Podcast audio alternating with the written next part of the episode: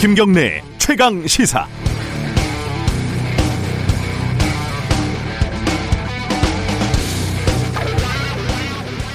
일요일 아침에 답답하기도 하고 찌뿌드드해서 어, 잠깐 운동하러 동네 한 바퀴 돈거 말고는 주말에 어디 가기가 좀 무서웠습니다. 냉장고에 있는 유통기한이 간당간당하고 심지어 하루 이틀 지난 음식들을 꺼내서 냉장고 정리도 하고 하나씩 먹어 치우고 할 일 없이 청소도 하고 부엌 정리도 하고 온라인에서 최근 개봉했다가 코로나 때문에 망한 아마 코로나가 없었어도 없었어도 망했을 그런 영화들을 봤습니다.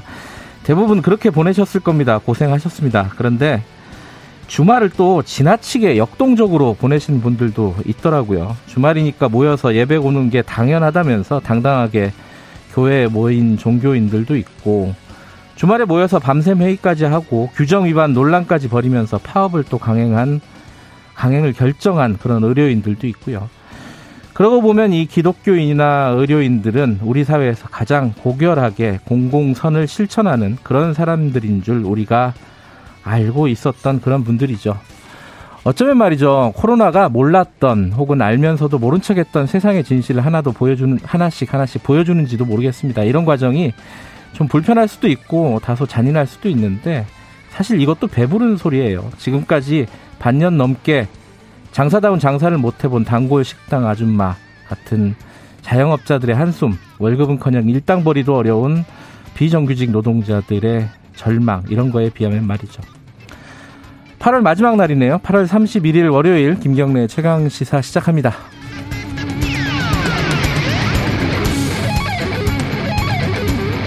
네, 김경래 최강 시사는 유튜브 라이브 열려 있습니다. 실시간 방송 보실 수 있고요. 문자 참여 기다리겠습니다. 샵 9730으로 보내주시면 저희들이 반영하겠습니다. 짧은 문자는 50원, 긴 문자는 100원입니다. 스마트폰 콩 이용하시면 무료로 참여하실 수 있습니다. 어, 1부에서는요, 언박싱 끝나면은 이재갑 한림대 교수와 연결해서 코로나 상황 좀 자세히 짚어보고요. 2부에서는 정치 사이다. 민주당 김남국 의원, 통합당 이준석 전 최고위원 예정돼 있습니다.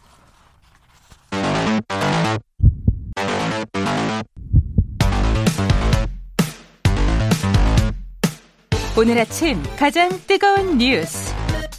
뉴스 언박싱. 네 뉴스 언박싱. 오늘은 오랜만에 두 분 다 나오셨습니다. 민동기 기자 나와 있고요. 안녕하세요. 안녕하십니까. 그리고 김민하 시사평론가 오랜만에 나오셨습니다. 안녕하세요. 안녕하세요. 건강하시죠? 건강하죠. 네 무서운 세상이에요. 자두 분 다 건강하셔서 다행이고. 자 코로나부터 좀 정리를 해볼까요 2단계에서 3단계 올리냐 마냐 막 이렇게 말들이 많았는데 2.5단계. 어, 이게 뭐, 뭐, 절묘하다고 해야 될까요? 어, 어떤 거죠, 2.5단계는? 2.5단계, 준 3단계. 예. 이게 뭐, 언론들이 여러 가지 명칭을 좀 내놓던데요. 네. 일단 다중이용 시설의 운영을 제한하는 것이 핵심입니다. 네. 아, 수도권의 프랜차이즈형 커피 전문점에서는 음식을 먹을 수가 없고요. 포장과 배달 주문만 가능합니다. 네. 네. 그리고 수도권 음식점은 낮에는 정상 영업을 할 수 있지만 밤 9시부터 다음날 새벽 5시까지는 포장, 배달 주문만 가능한데요. 네. 근데 워낙 코로나19에 대한 우려가 확산됐기 때문인지 요즘은 낮에서도 식당에서 음식을 포장해 가는 사람들이 좀 아, 늘어나고 아, 있다고 합니다. 네. 예. 아니 근데 김민아 평론가는 어, 이동을 많이 하시잖아요. 방송 출연이라든가 이런 것 때문에. 그러면 불편한 게 되게 많겠어요. 갈 데가 없어서 불편도 불편이고 모든 게 네. 이제 겁이 납니다. 예를 들면은 네. 이게 정말 어쩔 수 없으면 네. 저같이 이제 중간에 뭔가 시간을 보내야 될 곳이 있으면 네. 사실 프랜차이즈 카페 말고 그 거기에 해당하지 않는 이른바 동네 카페 예. 이런 데 찾아서 이제 가게 되는데 예. 사람들이 생각하는 게 다 마찬가지죠. 그분들도 다 동네 카페 와 있습니다. 그러면은 그 작은 카페에 여러 사람이 또 모여서 네. 음료를 마시는 상황이 되는데 그럼 약간 불안하고 겁나고 뭐 이런 상황이 되고 다들 마찬가지 상황인 것 같습니다. 예. 지금 이제 서울시는 천만 시민의 멈춤 주간 일주일 동안 한번 멈춰보자 네. 뭐 이렇게 선언을 했는데 그럼에도 불구하고 이 코로나 상황은 이게 쉽게 지금 뭔가 안정이 되고 있지 않는 것 같습니다. 그 환자 수라든가 뭐 깜깜이 환자 비율이라든가 이런 것들은 여전한 거죠 지금. 그러니까 어제 0시 기준으로 중앙방역대책본부가 발표를 한 게요. 예. 코로나19 신규 확진자가 299명이 늘었다라고 밝혔고 총 19,699명으로 집계가 됐다고 밝혔습니다. 물론 이제 하루 신규 확진자가 200명대로 줄어들긴 했는데요. 299명이잖아요. 299명 턱걸이거든요. 예, 예. 그러니까 확산세가 진정 국면에 접어들었다고 판단하기 좀 어려운 그런 상황이고요. 네. 그리고 지금 가장 큰 문제가 어, 이 깜깜이 환자가 계속 늘어나고 있다라는 그런 점입니다. 네. 아, 이 깜깜이 환자 같은 경우에는 계속 지금 증가하는 그런 추세이기 때문에 이게 이제 방역 당국 입장에서는 굉장히 추적하기가 어렵지 않습니까? 예. 가장 높다는 거 아니에요? 지금 코로나 사태 이후에 그죠? 깜깜이 그렇죠. 환자의 비율이 21.5%입니다. 예. 깜깜이 환자가 많다는 것은 두 가지의 문제가 발생하는 것인데 예. 첫째는 우리가 파악하지 못하는 감염원이 지역사회에 계속 있어서 거기서 계속 이제 감염 고리들이 이어지고 있다. 이 점을 보여주는 것이고 네. 두 번째는 기존에 이제 확진된 어떤 사람들의 이 동선이나 이런 것들을 어, 우리 역학 관리하는 그 역량이 따라가지 못하고 있다. 이 두 가지를 보여주는 거거든요. 그래서 지금 방역 당국으로서는 굉장히 긴장할 수밖에 없고 지금 뭐 사회적 거리두기 2.5단계를 실시한다고는 하지만 이걸로만 지금 이렇게 좀 어, 이 깜깜이 환자의 증가라든가 이런 걸 막을 수가 없기 때문에 결국은 국민들이 앞으로 이 남은 기간 동안 확실하게 사회적 사회적 거리두기를 실천하는 것만이 지금 대안이다라고 얘기를 하는 상황입니다. 이게 어제 제가 뉴스를 보니까 이 예배를 현장 예배에 나온 교인분들 중에 한 분이 그런 얘기 하더라고요. 아니 어디서 지금 교회에서 감염된 데가 있냐 대봐라. 어? 그 너무 우리만 이렇게 너무 이렇게 몰아세우는 거 아니냐 이렇게 얘기를 하는데 실제로 대구에서 감염이 집단적인 감염이 또 이루어져 이루어졌어요, 그죠? 그러니까 대구 동구의 사랑의 교회인데요. 네. 30명이 새로 확진 판정을 받았습니다. 네. 지난 4월 이후 대구에서 가장 큰 1일 확진자 규모라고 하고요. 이 해당 교회에서는 지금까지 모두 34명이 코로나19로 확진 판정을 받았는데 아, 뭐 다 그런 건 아니지만 그 광화문 집회 참석과 상당히 좀 관련이 있는 것으로 지금 음. 나오고 있고요. 네. 문제는 네. 어, 그럼에도 불구하고 지난 23일과 26일 이 교회에서 대면 예배를 진행을 했다라는 점인데요. 네. 확진자의 3분의 2가량인 22명도 광화문 집회 참가한 것으로 확인이 됐고요. 네. 대구시가 사랑의 교회가 방역 수칙을 위반한 것으로 보고 경찰에 고발을 하기로 했습니다. 어, 이 와중에 어, 전공의들은 집단 휴진 어, 파업이라고도 본인들은 얘기를 하는데 결정을 하는데 그 결정 과정이 조금 좀 복잡했어요. 어, 어떻게 된 거죠 이게? 사실 저도 뭐 어떻게 된 건지는 정확히는 모르겠습니다. 근데 그냥 이제 언론을 통해서 파, 제가 파악한 바로는 네. 하여튼 29일하고 30일 이틀에 걸쳐서 이 임시 전국 대표자 비상대책회의를 이 대한중공협의회가 열고 네. 여기서 찬반 투표를 실시해서 파업 지속으로 결론을 내렸다. 이런 얘기인 건데요. 29일 날 1차 투표에서는 전공의 대표자 193명 중에 96명이 파업을 지속해야 한다고 답해서 과반이 97명이 안 돼서 이제 이게 안 됐던 건데 네. 30일 날 오전에 다시 회의를 열어서 재투표를 실시를 한 결과 134명의 파업 강행을 이제 찬성을 해서 뭐 결국은 이 집단 유진 계속 하기로 했다는 겁니다.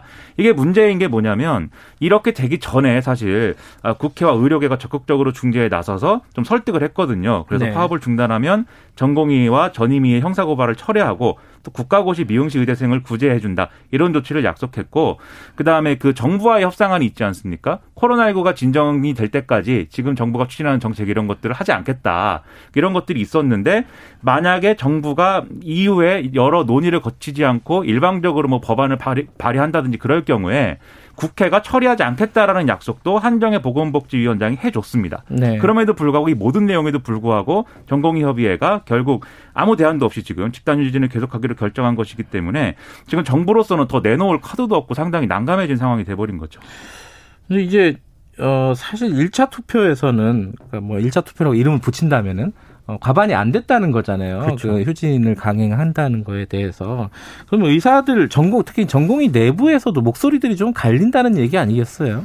그러니까 어, 전공의들의 의사결정 주체가 비상대책위원회거든요. 네. 여기에서 진료 거부 중단 의견이 우세했다는 내부 제보가 오늘 경향과 한겨레 등에 좀 실렸습니다. 음. 그러니까 일선 전공의들에게 충분한 정보 공유 없이 찬반 투표가 이뤄졌다 이렇게도 지적을 했는데요. 네.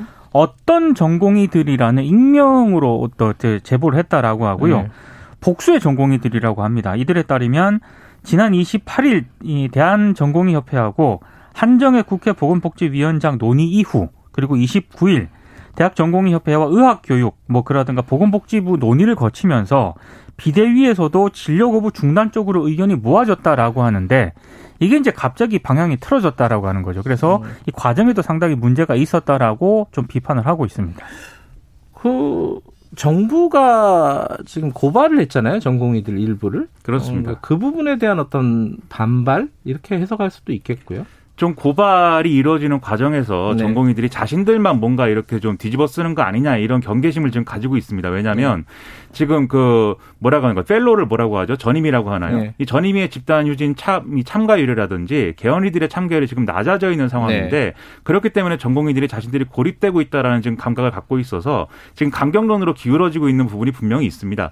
근데 지금 계속 이 표결 결과를 놓고 나오는 여러 가지 얘기를 종합을 해보면 1차 투표 때는 그러니까 다수안이 안 나온 거죠. 이란이 한 음. 3안 이렇게 투표를 했는데 다수안이 안 나왔던 건데 2차 투표 때는 이, 이 투표결을 붙이는 안에다가 그 정부와의 협상안에 대한 찬반에 같이 물었기 때문에 그렇기 때문에 지금 다수가 나왔다는 얘기를 하고 있거든요. 일각에서는. 네. 그럼 종합하면 결국 이 비대위가 어쨌든 파업을 더 끌고 가겠다라는 의사를 가져서 이제 이런 결과가 나온 거 아니냐라는 얘기도 같이 하고 있는 상황입니다. 그래서 이게 비대위가 어떤 어 전적인 어떤 지도력을 갖지 못한 상태에서 여러 가지 의견들이 막 이렇게 뒤섞이면서 결국은 가장 어, 통제가 안 되는 방식, 사실상 결정을 안 하는 거나 같은 방식으로 파업 지속을 결정한 상황이 돼버렸기 때문에 네. 이것은 빨리 저 정리를 해야 될 문제이지 계속 이렇게 갈 문제는 아니다라고 좀 생각이 됩니다.